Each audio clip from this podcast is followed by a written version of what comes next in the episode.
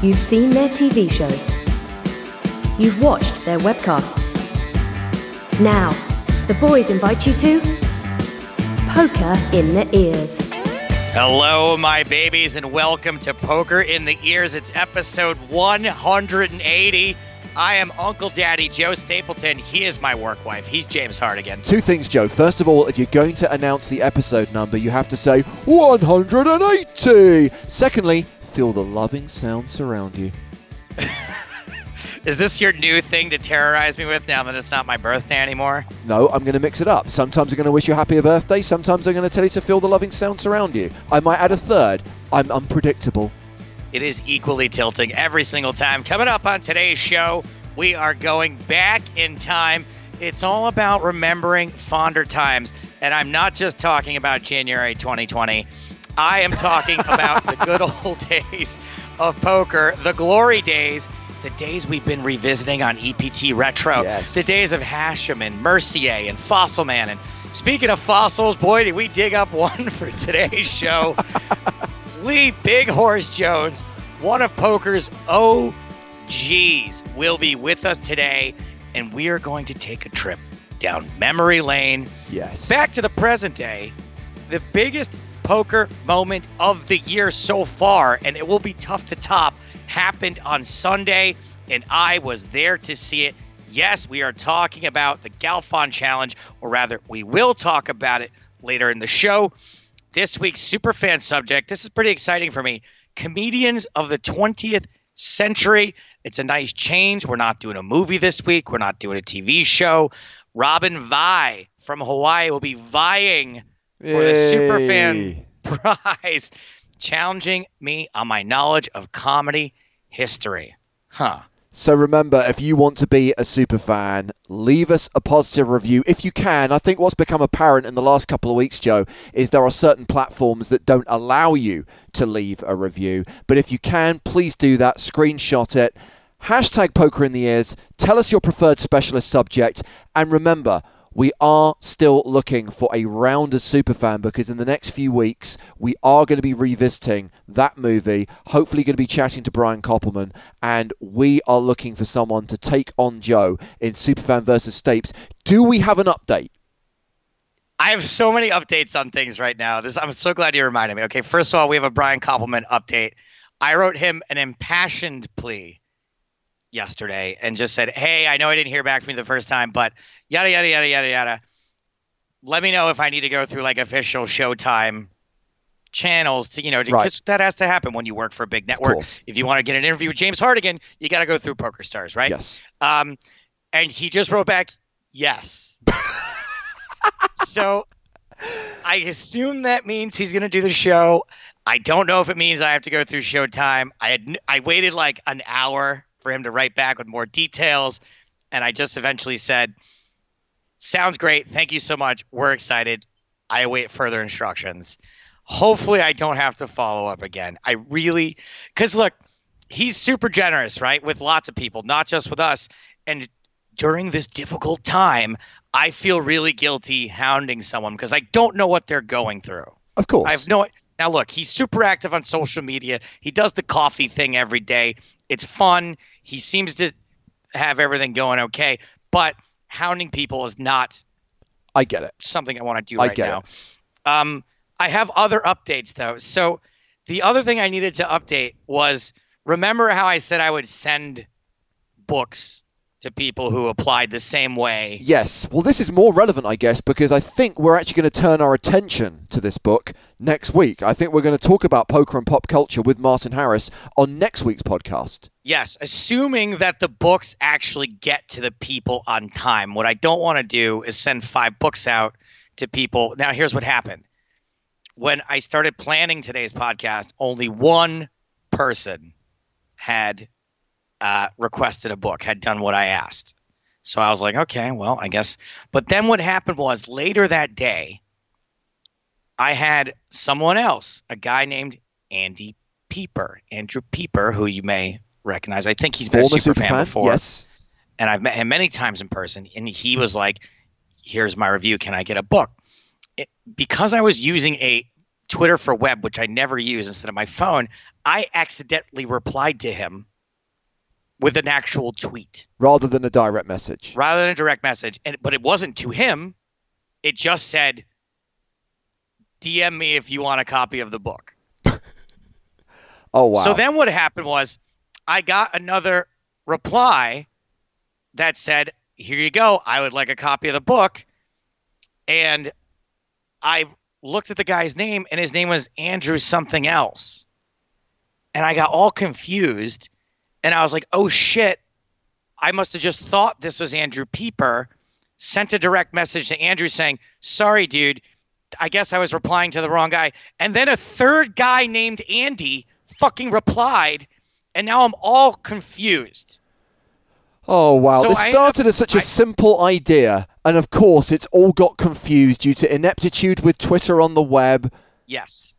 Yes. So, long story short, I sent four books out to four people named Andy. okay. Somehow, coincidentally, they're all named Andy. Now, when I say I sent them out, this is a big shout out I got to give here. Dan Addelman from D&B Publishing, the company that published uh, poker and pop culture as well as tons of other poker books. Lance Bradley's book, pretty much, there he's the guy these days for publishing these poker books. I wrote to him and said, "Hey, man, I would like to buy these five copies of the book. Can I just give you everyone's address so I don't have to make five different Amazon orders? And I would rather buy them directly from you than you know whatever percentage that Amazon takes off of it." So he wrote back and said, "I wouldn't dream of charging you. Just tell me who to send them to." So because of that reason, I don't know what you know. I know if I send them through Amazon, they're going to get there in a couple of days. Dan lives in the south of France. It may take things a little bit longer, but I just wanted to say thank you very much to Dan. Very generous. I did end up sending out two copies of the book on my own because two more people have since come in saying they wanted them, and I didn't want to say, hey, give me some more free books. So I did send those out. So we should have like six, seven people getting the book. If you got one, please, uh, maybe we should decide on what people should read. I think we're going to be focusing on a couple of things. I think we're going to look at the history of the game, which is covered extensively in the book, but really, we love the stuff about movies and TV. That's our Right. bag, right? There are two chapters about poker in the movies, poker on TV. So those will be the sections I think we'll mainly focus on when we have Martin on next week. Uh, there is a lot of poker news to cover this week, Joe. Before we move on to that, how is your MCU-a-thon going? I've only, we've only done one movie uh, since we last spoke. We did Thor. Okay. And Thor is a guy who I don't know if we talked about this at the time. I always found Thor rather boring Hmm. uh, in the comics. Was never that big of a Thor fan, and I just think that I don't know how much of a departure from the comics it is, or if I just didn't do a good enough job of reading them. I love Thor, and he is perhaps the most entertaining of the characters after Tony Stark. Right, like Tony Stark is just is just the guy. Uh, I really enjoyed revisiting Thor, and I enjoyed revisiting it knowing what I know now, that this sort of storyline with uh, what's her name, June, what is it, April? Are you talking about Natalie Portman? Yeah, Jane. Jane. That's it. Jane, knowing that this, like, because Jane just disappears, right? But she's coming back. She is coming back exactly. So that was kind of cool seeing that again. I tried to watch Parasite. Oh, yeah. Um, and I, I, it seemed fine. It seemed like a pretty interesting movie, but I was so tired. I don't know if you're finding that you get really tired at night, James, Yeah. during all this. Yeah. Um, and I was like, I just can't. I'm not going to make it through this. So I had to put Parasite on on hold. But I am interested to finally see the uh, the end of the Best Picture winner when I get the chance. For sure. Okay, we've got a lot of headlines to cover this week. What's going on in poker today? Now it is time for Poker in the Ears news. And we start with that big story you teased at the top of the show the Galfond Challenge. It is finally over after more than 24,000 hands of 100 200 PLO. Phil Galfond has won his match against Veni Vidi 1993. The story here is the comeback. After the first few weeks, Phil was down more than 900,000 euros. He took an extended break, with some people speculating that he would never come back. He received coaching from Elliot Roe, friend of the podcast. And Joe, what happened next? So he just began this long trudge up the mountain and just had winning day and then another winning day and then like a small loss of a day and then a big winning day and just slowly climbed his way back up after falling so far.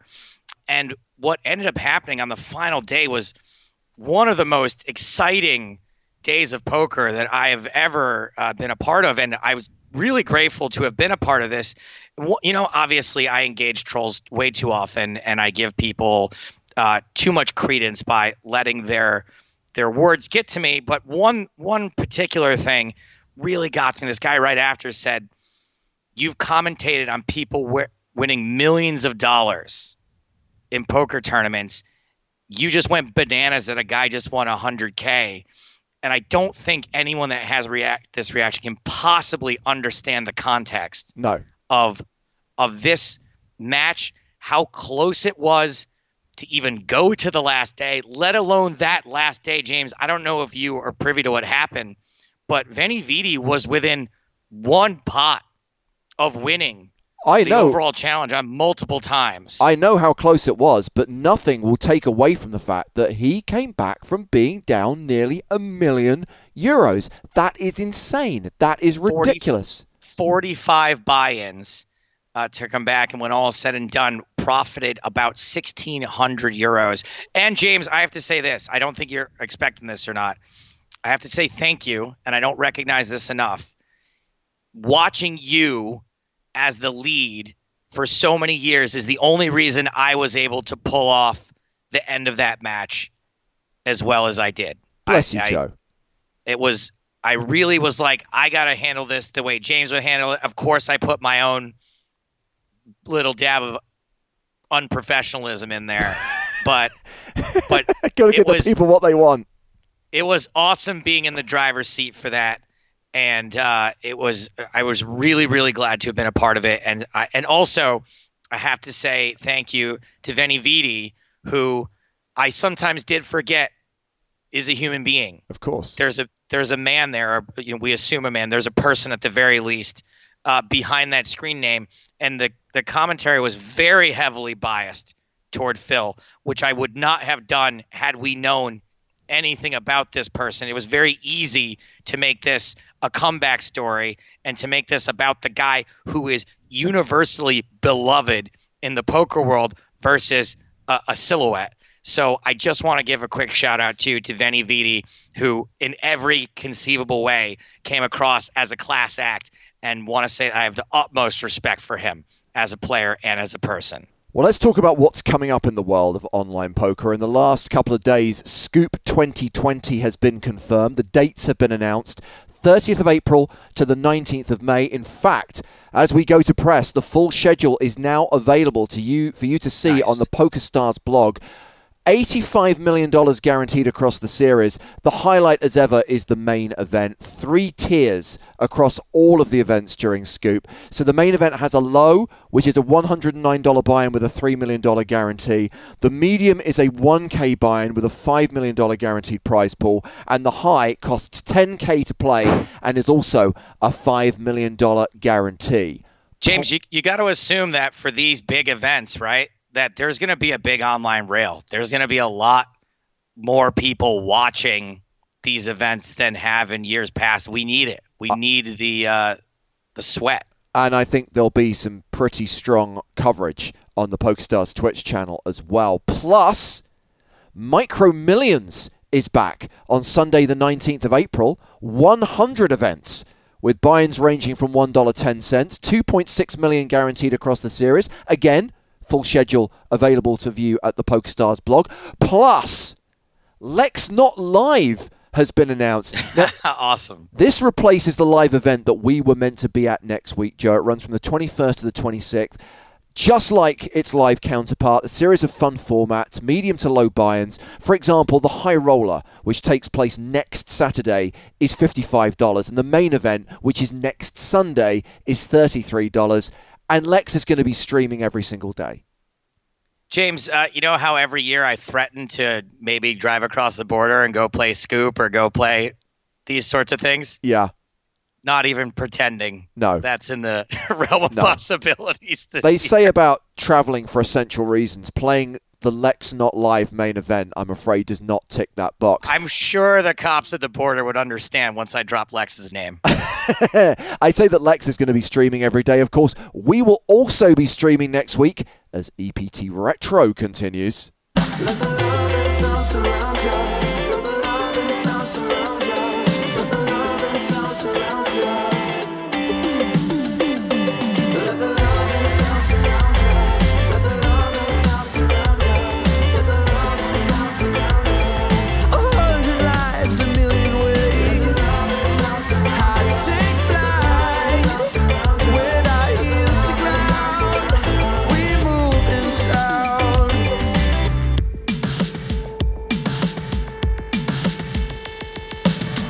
Joe, are you feeling the loving sounds around you? I see. I you don't. People don't take me seriously when I say this. That music, that holding music that we've played on our events, it haunts me. Like genuinely, I will wake up with it in my head. It it it, it actually bothers me, and it's good music. Yeah, yeah. So this week we had highlights from the first half of season four. We streamed Barcelona, the near miss for Mark Teltscher, his potential second title, but it was his buddy Sander Lylloff who won. Uh, we streamed London, where we had Florian Langmann dispensing poker lessons at the table, and we saw the first Lebanese winner on the tour. We had EPT Baden with the flies, and we had the first PCA that was part of the EPT complete with fake fish tank and plastic pirate chest. Have to be honest, looking at it now, it didn't look as bad as I remembered it. I thought it was going to be a lot more naff than it actually appeared on screen. Look, what what it lacked in uh, fake treasure, it clearly made up for in actual treasure. Now we are getting into the the real juicy, juicy prize pools of the late aughts, yeah, and early uh, teens, where two million dollars for first place at the PCA, one million dollars for second place. I, I look, it's pretty well known who won that event. Just in case people haven't actually watched it yet, I won't say how that final table shakes out, but it's just sick, sick money being played for. Absolutely. And of course, someone who has been a huge part of the coverage at the table announcing the action, his bull dome shining for all to see, is Lee Big Horse Jones. And that's why we invited him onto the podcast this week to join us on our trip down memory lane. So please welcome back to Poker in the Ears, Lee Jones. Hey, guys. Lee, Lee, your voice is a sight for sore. I don't know what to call it, but man, oh man, is it nice to hear your voice, buddy. Listen, hearing your guys' voices together is just like warm milk and cookies. It's the best. Well, the I, weird thing is, Lee, over the last few weeks, we've been hearing your voice and seeing you in the flesh so much because we've been going over the old EPTs, reliving those events from the mid 2000s, season two, season three, season four. And you were around a lot back then. I think you actually had an official role on the EPT, which we'll talk about in a moment. But you were often stood at that table announcing the action for the sizable audience who would just sit there in the poker room watching the feature slash final table. Yeah. Yeah. Um, I mean, I, I guess I'm back like a bad burrito, right? it's just. I I remember those days, and I actually remember the first time Francine Watson asked me if I wanted to go up there and call cards. And I said, I have no idea what I'm doing. She said, It's easy. Do whatever I tell you to do in your ear. And I said, Okay. so you actually got a reasonable amount of direction on how to do that? Uh, no. Uh, oh. What I got was move left so you're not blocking my number, my camera too sharp. Oh my god. Um, you know, right? and I can I can take a step left with the best of them. Um, no, seriously, it was it was pretty straightforward, right? I mean, I'd been doing poker stuff for 20 years or whatever before I did that, and so when they told me go up there and announce what you see, it, it it wasn't it wasn't rocket science for me, and just the the idea of keeping the mic close to my mouth and staying out of the way of the cameras was pretty straightforward. So, what was it that put you in that position in the first place? Like, what would they surely didn't pull you like off the rail as a spectator? What was your role up until that point? Well, I was I had been the card room manager, and I, you know what? I'll tell you the truth. When when she first grabbed me, and that would have been in Dublin. Um, I was still the poker room manager for Poker Stars, but I was kind of beginning to branch into some of the live events, and to be quite blunt, I was standing on the rail watching, and you know, it was probably like the guy that was supposed to call cards was taking a long dinner break or something. I mean, I just remember this woman, this short blonde woman in all black wearing a headphone came up to me and said, Do you want to go call cards? Like, okay. Uh, but as you said, like you were transitioning into a different role. You had a quite a fancy title back in the day, if I remember. Were you like the executive host of the European Poker Tour? Um, that was actually my fancy title. My actually practical title was "Make sure John Duthie has cappuccini." uh, but I mean, you know, I was I was jack of all trades, master of none in that gig, and I just basically filled in wherever was necessary. Um, you know, one of the first things I did was is at some point John said, I have no idea of how many chips of which denominations we have. And they're scattered all over the place. Would you please go essentially do an inventory of all of our tournament chips? Wow. And so I sat in the back hall of some, you know, European casino and, and counted poker chips for a day or two. Um, you know, and it was, I mean, it was, it was talking to the players. It was, you know, handling when, when a VIP had an issue. It was, it was before Gary Gates existed. And so I, I did that kind of role.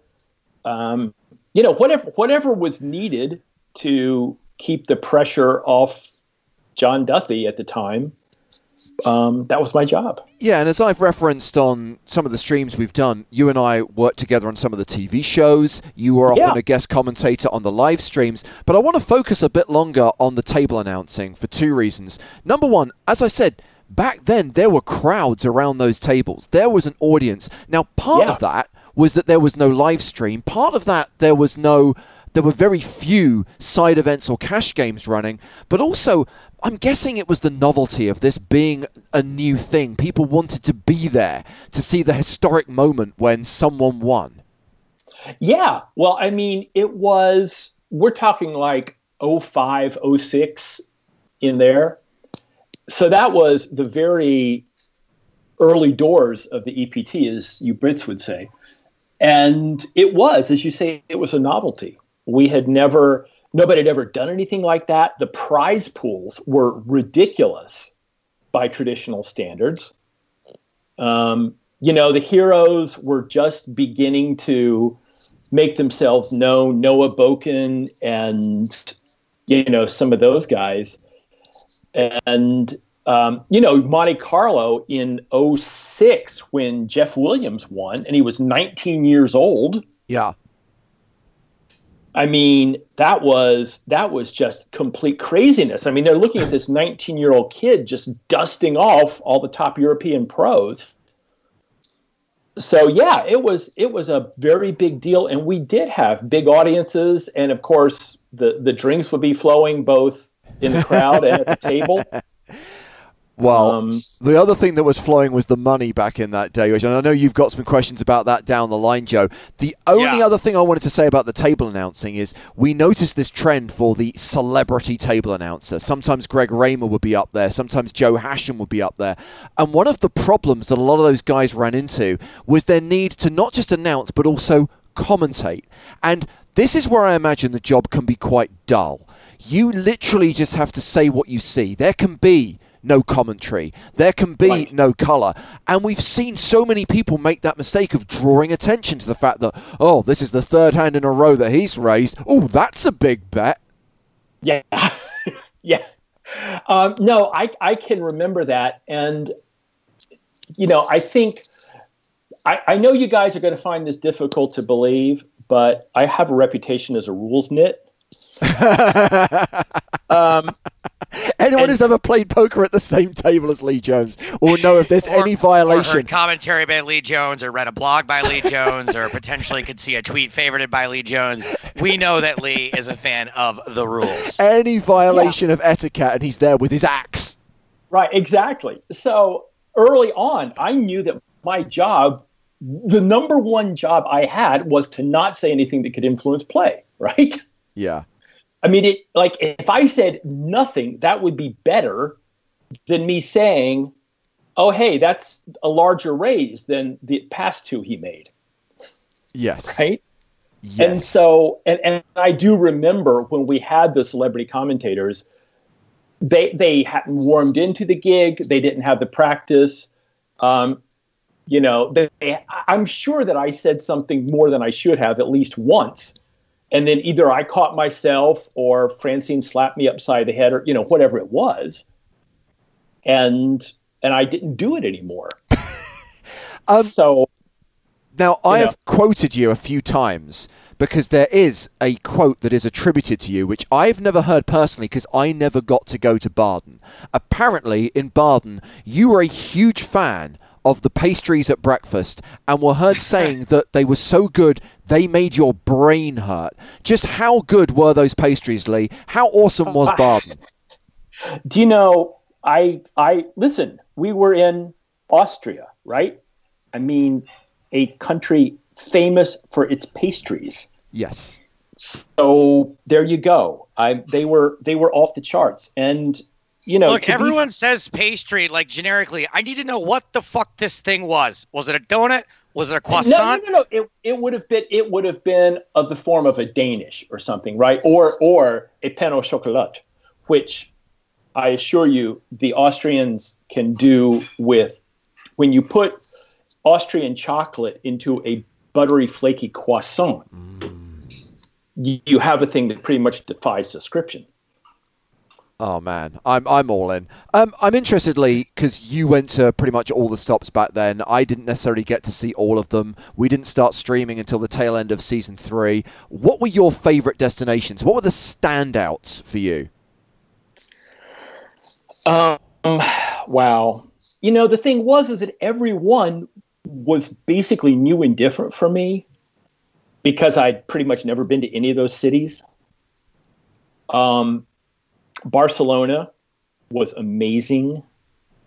Um, you know, I won't say that Dortmund was my favorite. However, Dortmund was the first place where we tried live streaming Yeah, and it was it was wild. We were sitting up. I don't. Were you there? I didn't get to do the very first live stream. I didn't get to go to Dortmund until season five. Okay, Dortmund. We we were up in this giant on this massive balcony, overlooking the scene. With, I mean, I don't think we had opera glasses, but we should have. Um, you know, describing the game. So that was that was a lot of fun. The the general logistics of Dortmund were not fabulous, but I would say Barcelona, um, Monte Carlo, kind of for the surreality of the whole experience. Yeah, Like everybody has a story or three from Monte Carlo that's basically this is not real life, and I can prove it because X. um, and you know, and many of the stories that we know, I don't know if you know Brad Willis's favorite famous line is is that eighty percent of what I see I can't report yeah. and and so I'm not as I'm not as with, with the passage of time, Lee, is there anything that maybe you couldn't have reported on then that you could possibly share with us now? So there is actually a story that one of these days, if we ever get to meet face to face and have a hug, I will tell you over a beer. But it would be extremely wrong for me to tell it on the air. Um, but I mean, no, I just like, okay, here's the story from Monte Carlo. I'm sitting in the lobby waiting for the bus to take me back to the Nice airport. And there's this little short guy walking around. I mean, and he's he's American and he's he's drunk as all get out. If you're talking about uh, Daniel Can- Negreanu, he's Canadian. No, no, he's he was he was a, a random. Okay, he was unrelated to the whole poker scene. Nor was he that short. He, I, I am not going to go into specifics here, but he, but what he had with him was a bodyguard and three absurdly hot hookers. and he was very drunk, and the bodyguard was trying to get him into a car. The hookers were trying to get their claws into him.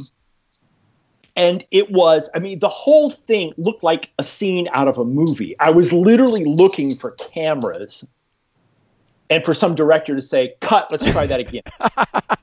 because you overplayed the drunk scene. and I'm just sitting there going, I think I'm waiting for a bus, but instead I've walked into a scene from a movie. Wow. Um, you know, but that's kind of what Monte Carlo. I mean, I'm not. I don't need to tell you guys what Monte Carlo is like, but that that the whole surreality of the whole situation in Monte Carlo, um, sort of raises it to the one of the higher levels. Um, I love London. Call me crazy, but I just love the town. Uh, and and actually, here's a good story from the London EPT. It was when we were at that hall over in Covent Garden. Oh wow! The Masonic Temple. That, there you go. That's relatively recent. We're talking like 2013, 2014. Yeah. Um, and I was, I had gone to walk down the street during one of the breaks to get a, a Coke or something, and I walk in this little news news shop, and I, I get in line, and Talal Shakerchi is standing behind a woman um, in line, and he wants to buy a pack of gum and a, some crisps or something, and the woman is having like having difficulty coming up with the money for her purchase, right? And Talal just holds out a 20 pound note and says, It's okay, I've got it. and the woman looks at him like she he's just given her the keys to a Maserati or something. Uh, and says, Oh, sir, thank you so much. He says, It's Not a problem. Don't worry about it. And she goes out of the shop and and you know, it took the took the clerk a second to figure it out, but he was good and you know, everything proceeded at pace. And I just remember thinking, there's a measure of a man right there. Yeah. Just going back to the mid 2000s, Lee, and Joe, this is something that you've been trying to emphasize on the stream. And I guess for the benefit of some of our co commentators who are relatively new to the scene and viewers have only discovered poker in the last four or five years, you've really tried to hammer home the point that in 2005, in 2006, there was so much more money in poker and the sponsorship deals, the bonuses that people were getting. It just meant everything was different. Look, I, like six months ago, we looked back on that era as the glory days. And now, given the state we're in currently, it is insanely the glory days to the nth degree. Lee, I was hoping you could share with us some stories of the excess and the decadence and just the lighting of money on fire that these companies used to do back in the mid 2000s. I have to be a little careful here. um, I'm guessing, Lee, a lot of it is public information now because Dan Goldman, who I guess was the marketing director at Stars back in that day, he's published a series of blogs where he's talked in a lot of detail about some of the questionable decisions that were made back in that era. I love his blog about how the deal with Casino Royale nearly came about. I love his yeah. blog about the very first member of Team Pro, which was a bizarre signing and didn't work out well for either side.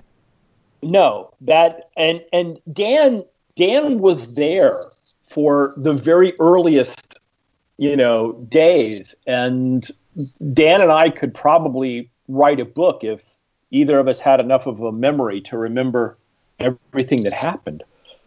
Um, but yeah, I mean, at the time in in those pre Black Friday days, and and the the thing that is strange is is that I was in poker before online poker came crashing in. Yeah. And if you think that the post Black Friday days don't have money in them, the pre Moneymaker WPT days were a pittance, right? I mean, there was no money in poker before Chris Moneymaker and WPT and and the EPT and you know all that. Yeah. So the comparison of those go-go days to what I had known five or ten years prior was head spinning. Yeah. Um, I mean, like, I guess since the PCA sort of became part of the EPT at some point, you know, we called it the, the Deep Southwest European Poker Tour. um, I mean, the parties, but I mean, the, the Monte Carlo parties at the uh, at that nightclub Yeah. behind the behind the sport facility. Jimmy's. Jimmy. Oh yeah. There you go. Um, and the parties in Barcelona, I just remember a a spread of sushi that went on as far as the eye could see, and barely dressed belly dancers, you know, dancing through the thing while while the guys ate sushi. And, and to give you an idea of what these guys were like, I mean, so here we are standing in this sort of sea of sushi, and here come the belly dancers with guys carrying flaming torches behind them and stuff. And I'll never forget standing next to this little cluster of EPT players. And, and one of them kind of looking up, taking in the scene of the dancers and the guys with the torches and everything for about five seconds, and then turning back and saying, So there I am in the big blind with pocket sixes and uh, you know it was it was just kind of it was all very surreal oh you know another one san remo did you guys like san remo I did like I was San not. Remo. I was not the biggest San Remo fan. San Remo had tiramisu ice cream, Joe. What's not to like about San Remo? I don't know the best Western. Eh, good point, well made. They literally advertise on the a- outside color TV. there you go but yeah it was it was crazy i mean i don't it, it would be wrong for me to discuss numbers i was aware of. I mean if dan wants to do that that's cool. But people were getting paid a lot of money to represent poker stars to wear the poker stars patches. I mean the number of people that were coming through with poker stars patches on them you know boris becker. Yep. and um, you know I can't remember all the names, but yeah, we were just we were there was a ridiculous amount of money, and because we couldn't get the normal advertising, because you know we couldn't get TV advertising in many places and stuff like that, then the only thing that you could do was patch up some celebrity and hope they made it onto a TV table wearing your patch. Yeah, and it's not just the stars pros as well. I mean, one of the things I've there's two things I guess for me which are the standouts, Joe, for what we've been doing over the last couple of weeks. One is Yeah. seeing all the patches, seeing all the branding of sites and businesses that just no longer exist, but also the faces of the players that we don't see anymore and realizing how dominant many of them were during the early seasons. Multiple final tables, numerous feature tables, so many caches, and then pretty much disappeared from poker forever. Right.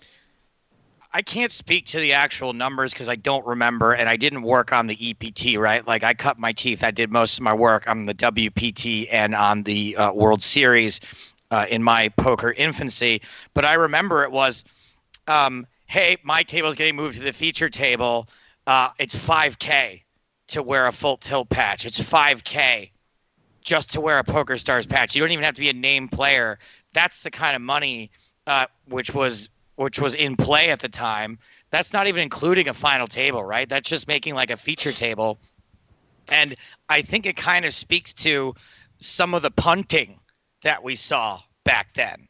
I think that, you know, some of these uh, TV table moves where people were punting off their stacks and didn't really seem that upset by it. I think a lot of that uh, money was being made up for by the various sites paying folks to wear their shit at the feature table. Yeah. Oh, I wasn't in a situation where I was watching the wheeling and dealing going on for feature or final tables at the EPT. But I was in a situation when I was working for PokerStars to see that um, going on at the World Series. And it was completely and totally insane. I mean, representatives from different poker companies all but waving $100 bills in the faces of guys that were about to go to the final table or to a TV feature table. Yeah, it was insane, and, and the and and not only did the players make money, but the, you know it was the birth of the poker agent as well. Was the people yeah. who were the gatekeepers to the Dan Goldmans of the world. Right. Well, we're yeah. going to continue our Reminiscy programming every Wednesday and Thursday for the foreseeable future. More EPT Retro streams, uh, 1 p.m. UK time every Wednesday and Thursday on the PokerStars Twitch and YouTube channels. Uh, going to take it all the way through to the conclusion of EPT Season 6 and see the further evolution of the game and TV coverage. Uh, Lee, before we release you, you have to go through the ritual that is playing one of Joe Stapleton's stupid games. Lee, I've got a stupid game teed up for you that I'm pretty excited about. I have one last legitimate question for you. Um, Fire away, Joe. Uh, James just mentioned evolution or evolution, as I would call it. Uh, I want to know, as a guy who's a bit, who can be a bit of a curmudgeon, not to say you're not fun, not to say that you're not a sweetheart of a guy because you are, but you tend to be a little strict with your interpretations uh, what I want to know is have you lightened up on any of the stances that we know you for being so famous for from back in the day? Have you lightened up your stance on table talk? Have you lightened up on your stance about, I don't know, uh, not that I know one way or the other, the big blind ante? Has there been anything that you have evolved and be like, you know what? Uh, the game has changed, and my opinion on this has changed. Um, you know, I'll say it in a broader sense. I've lightened up um, you know, as you get older, at least for me, I've just lightened up. But um, I've seen that, Lee, and that's why I wanted to ask that question. I feel I feel like that's happened. You know, and, and that's true. I mean, I, I, certainly have lightened up as a human being. Um, but you know, the reason, and I, I said something about this a while ago, and the reason that I care so much about the rules of poker is that the game is basically played without a referee, if you will. And and it's one of you know, like if you're playing football and you commit pass interference, a guy in a striped shirt throws a flag. Yeah. Poker doesn't have that. And it's one of the gorgeous things about poker. And so to me, the rules allow us to sit and have this glorious game without a referee watching every move we make. And the only way we get away with that is if everybody sort of communally agrees that we're going to totally follow fair. the rules. Does that make sense? Absolutely. It's because you love poker so much. I get it. I've always gotten it. Uh, I had a feeling that you may have lightened up over the years, and I think that you are going to get even lighter after you finish my stupid game. This time, it's called Keeping Up with the Joneses. It's Uh-oh. an easy game. It is trivia about other Joneses. I'm going to tell you about a famous Jones. You tell me which Jones I'm referring to, aka their first name. Go for it. Okay, here we go. Question number one. In which Jones's locker do you end up in when you drown? Davy. Davy Jones is correct. Multiple choice options are available. He's one for one. Question number two Which fictional Jones chose to nickname himself after the family dog? Was it Smokey Jones, Fido Jones, Clifford Jones, or Indiana Jones? I'm going to guess Indiana, but I don't know. Indiana is correct. He's two for two. He's keeping up with the Joneses. Question number three Which of the Joneses was the matriarch of the Partridge family? Was I it? knew you were going to hit me with that one. Was it Sherry Jones, Charlene Jones, Cheryl Jones, or Shirley Jones? Shirley Jones. Shirley Jones. Shirley, you can't be going three for three, but you are. Question. don't call me and don't call me Shirley. Question number four Which of the following UK comedians is secretly one of the Joneses? Ooh. Is it Benny Hill Jones, Rowan Atkinson Jones, Steve Coogan Jones, or Rob Brydon Jones? Zero idea. You can phone a friend. No, I just I'll let, let James answer that. Maybe Okay. he knows it. I'm going to guess it's a Welsh thing, and I'm going to say Rob Brydon Jones. Rob Brydon Jones is correct. Lee Jones, you are keeping up with the Joneses. Four for four. Question number five. Stephen Philip Jones, former guitarist for the Sex Pistols, hosted which long running radio program? Was it Jonesy's Jams, Jones's Bones's, the Jones Star State, or Jonesy's Jukebox? Jonesy's jukebox. Jonesy's Jukebox is correct. You are five for five. You are keeping up Okay. with the Joneses. Why Question am I number- not listening to a radio show right now called Joneses is Boneses? Question number six of seven. Which of the following Joneses has never been nominated for an Academy Award? Ooh. Is it Tommy Lee Jones, James Earl Jones, Quincy Jones, or Toby Jones? I'm gonna guess Quincy because he just collects Grammys, right? Quincy Jones was in fact nominated for an Academy Award for I can't remember, but I did look it up. Sorry that I can't remember right now. Uh, we were looking for Toby Jones. Toby Jones, and somehow not nominated for Academy I thought he might have been for Capote or whatever, which one of those he was in, but he no, was not. it was the same year as there was the Philip Seymour Hoffman movie about Capote, and he got the Oscar that year. That is correct. Question number seven. Final question. I do not expect you to get this reference, Lee, but I'm going to do it anyway. Which of the Joneses she dips beneath the lasers? Oh. Is it Cherry Jones, Chloe Jones, Leslie Jones, or Catherine Zeta Jones? No clue. Seriously, I, have no idea. Take a guess. Cherry, Chloe, Leslie, or Catherine Zeta? Um, Chloe. Chloe Jones is a porn star, Lee, you sick fuck. It was Catherine Zeta Jones.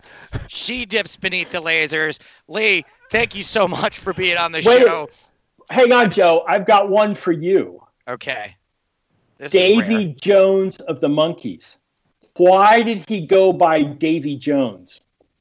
Uh, because No, no. because he looked too much like uh, like Chekov from No. uh, from Star. Trek. Why? What caused a problem because of Davy Jones's name? Uh, he he uh, he almost drowned when he was a kid, and he went deaf from it.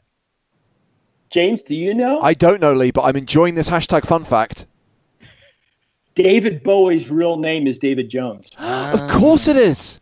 Of And he course. changed his name to David Bowie because he didn't want to be confused with Davy Jones of the Monkees. That is an excellent hashtag fun fact and a great way to end this interview. Lee, it's been great reliving old times. Always great to talk to you. You take care, and we hopefully will see you in the flesh on the live circuit sometime soon. Gentlemen, it's so good to hear your voices, and indeed, I look forward to the day we can actually hug each other. Yeah, man. Take care. One of them loves the EPT, knows it inside out, and would do anything for the European Poker Tour. The other one is Joe Stapleton. It's Superfan versus Stapes. So let's see if we can give away some prizes to one of our loyal listeners. Please welcome to Poker in the Ears, Robin Vi. Hello, Robin. Hello, James. What's up, Robin? How we doing, buddy? Doing very well. How are you, Joe? I am doing all right, considering you know the world. Yep. Now, Robin, you are in the United States of America. You are in the state that is furthest of all. You're in Hawaii. I certainly am. Are you a native of the islands? I'm originally from Los Angeles. I've been living in Hawaii for uh, about 25 years. Wow. So, what's your story? What do you do for a living? What took you to Hawaii in the first place? Well, I came to visit and I fell in love with it. Uh, warm, clean air, warm, clean water, good surf. Uh, I work for the local university in the field of oceanographic research. Uh, I have an adorable dog named Lonnie. I've been playing poker for about 10 years. I play in a really fun home game with some very smart and funny people. We actually recently moved our home game onto Poker Stars so we can play poker and video conference at the same time, which Nice. is really cool. It's allowed us a chance to reconnect with some of our home game players who have moved far away, and uh, we're now able to play and video chat in real time. That's so So cool. you- So you actually did it. You're like of all everyone goes to Hawaii and they go, "Oh man, I should live here." And you actually did that. I actually pulled it off. I'm still amazed, but yeah, I Are you are you accepted as a local yet? Because I know that they can be territorial there. Well, it's uh it's complicated, but uh yeah, you know, people are people are friendly. If you're friendly and and nice, people are these are beautiful uh people are beautiful here. Well, You love to hear it. You sound like an affable chap, Robin, and from the description of your life, I'm jealous. I want to be Robin Vi. I want to mix with intelligent people, live in a warm place, and have fun with a dog. Uh, you have chosen as your specialist subject comedians of the 20th century, and I feel that this is a subject that you probably know a fair deal about as well, Joe. Yeah, I'm looking forward to this quiz. I, I think that I, I have a pretty good chance here. Uh, who who made the quiz? I made the quiz. Now, clearly, this is a very difficult subject to cover because it's incredibly broad. I've gone with a simple Who Said It quiz. These are quotations, right. gags from very famous comedians of the 20th century, and we're going to apply the usual rules. Multiple choice options mean that you only get one point. If you can nail it without the options, you get two points. And I've come up with 12 questions. What made you go for this, Robin? Well, you guys seem like you were on quite a bender of shitty movies, and I just wanted to wanted to take it in a completely different direction. I like So, it. Uh, you know, if I fail miserably, I can blame it on the fact that Joe is a professional stand-up comedian, so he should have a bit of an edge. But uh, you know, we'll see. We'll I see. love how it. James, he called out. me a professional stand-up comedian. I'm gonna fucking take a dive in this so hard. I've already won. I was going to say, I love the fact that you've already prepared your excuse, Robin, for if you lose. Uh, let's see how it goes. As I said, there are 12 quotations, so please give me a number between 1 and 12. Let's start with number one. Let's start with number 1. And remember, if you don't need to take the options, you get two points. Who said, I drink too much? The last time I gave a urine sample, it had an olive in it. Ooh.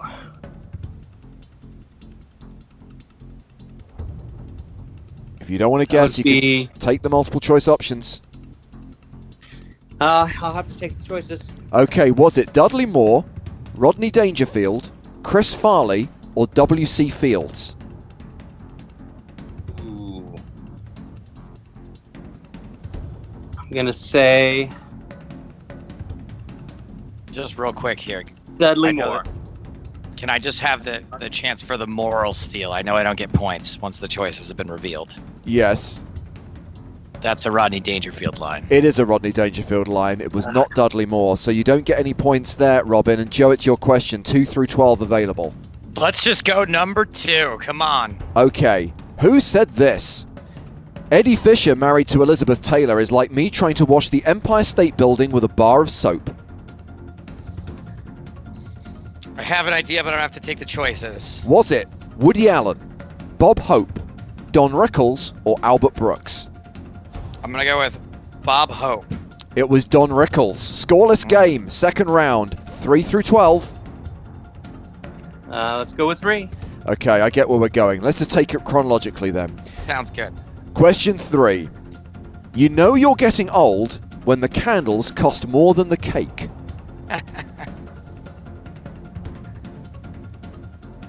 Wow, these are tough. I'm gonna have to take the choices. Was it Bob Hope, George Burns, Billy Connolly, or Joan Rivers? Let's go with George Burns. That one was Bob Hope. Question Ah. 4, Joe? Yes, sir. There is one thing I would break up over, and that is if she caught me with another woman. I won't stand for that. I don't know off the top of my head. Was it Jim Carrey, Steve Martin, Stephen Wright, or Bob Newhart?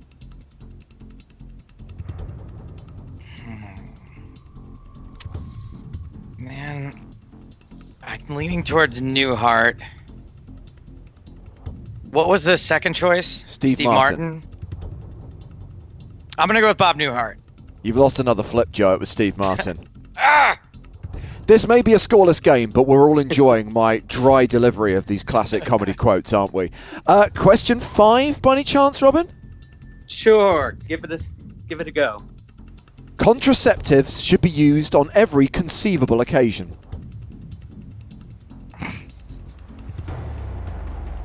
I'm gonna have to take the choices. Was it Spike Milligan, Eric Idle, John Cleese, or Peter Sellers?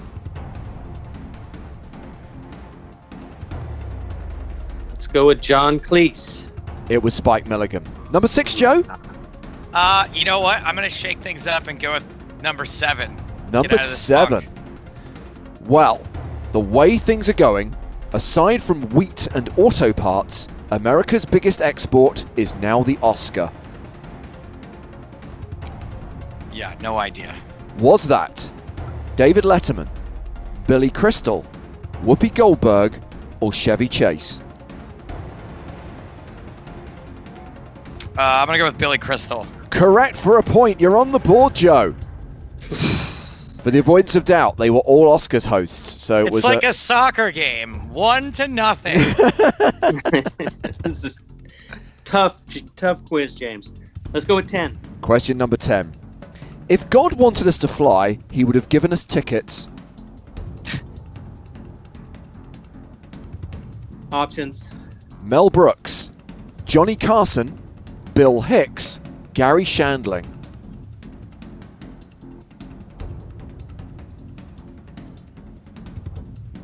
Uh, I'm sorry. What was the first one? Mel Brooks. And second, Johnny Carson. Johnny Carson. It was Mel Brooks. Ah, I liked Mel Brooks there. Yeah. Joe, 6, 8, 9, 11, or 12? I'll take my lucky number nine, please. By the way, did you pick? Was this comedians of the 19th century? 20th century. no, I know. We should have. We should have been. The, we should have done the 21st century. I think maybe. Well, I specifically didn't do anyone modern.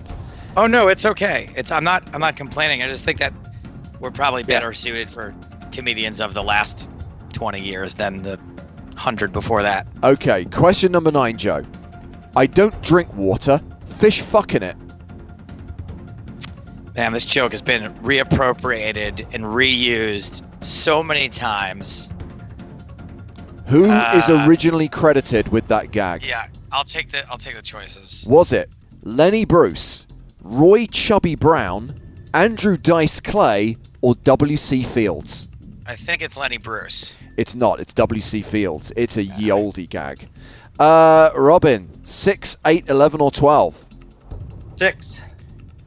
Canada is the essence of not being. Not English, not American. It is the mathematic of not being and a subtle flavour. We're more like celery as a flavour. No idea. Let's take the choices. Okay, and guess what? They're all Canadians. Jim Carrey, Norm Macdonald, John Candy, or Mike Myers.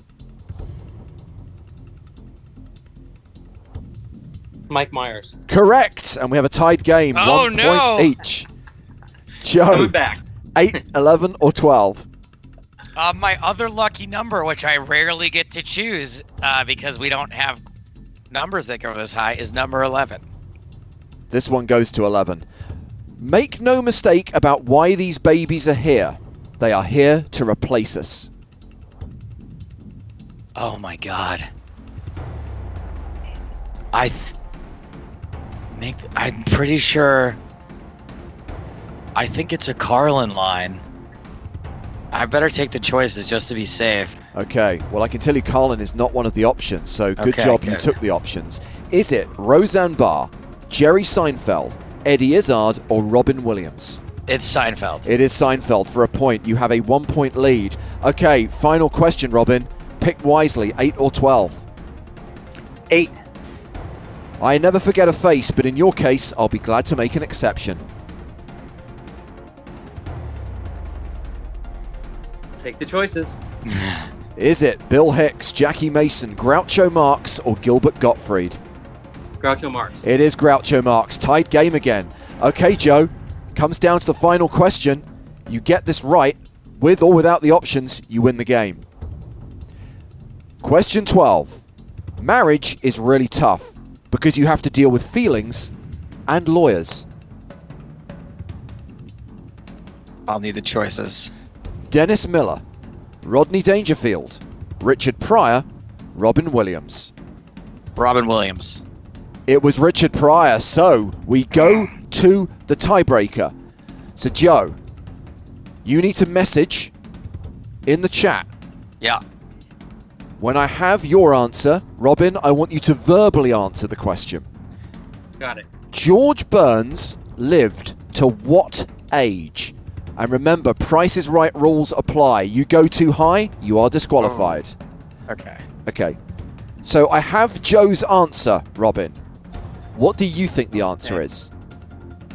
Oh my gosh, I'm gonna say 90. Mm, 98? 98. Joe, you went for 103.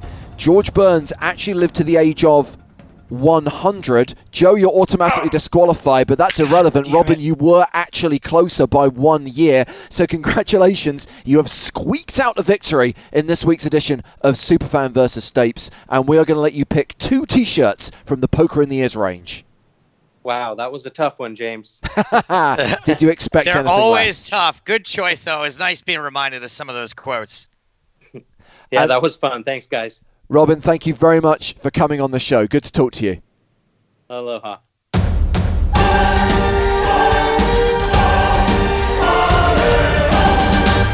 All right, my babies, we're almost out of time for this week's show. Coming up next week, keep watching that EPT Retro, and it is time for Poker and Pop Culture by Martin Harris. Go ahead and order that book straight from D&B Publishing. I'm sure Amazon can get it to you very fast, and also it's available electronically. Remember, your homework assignments are the history of poker, poker in the movies, and poker on television. Holler at us if you have any questions for Martin. We will ask them on the cast.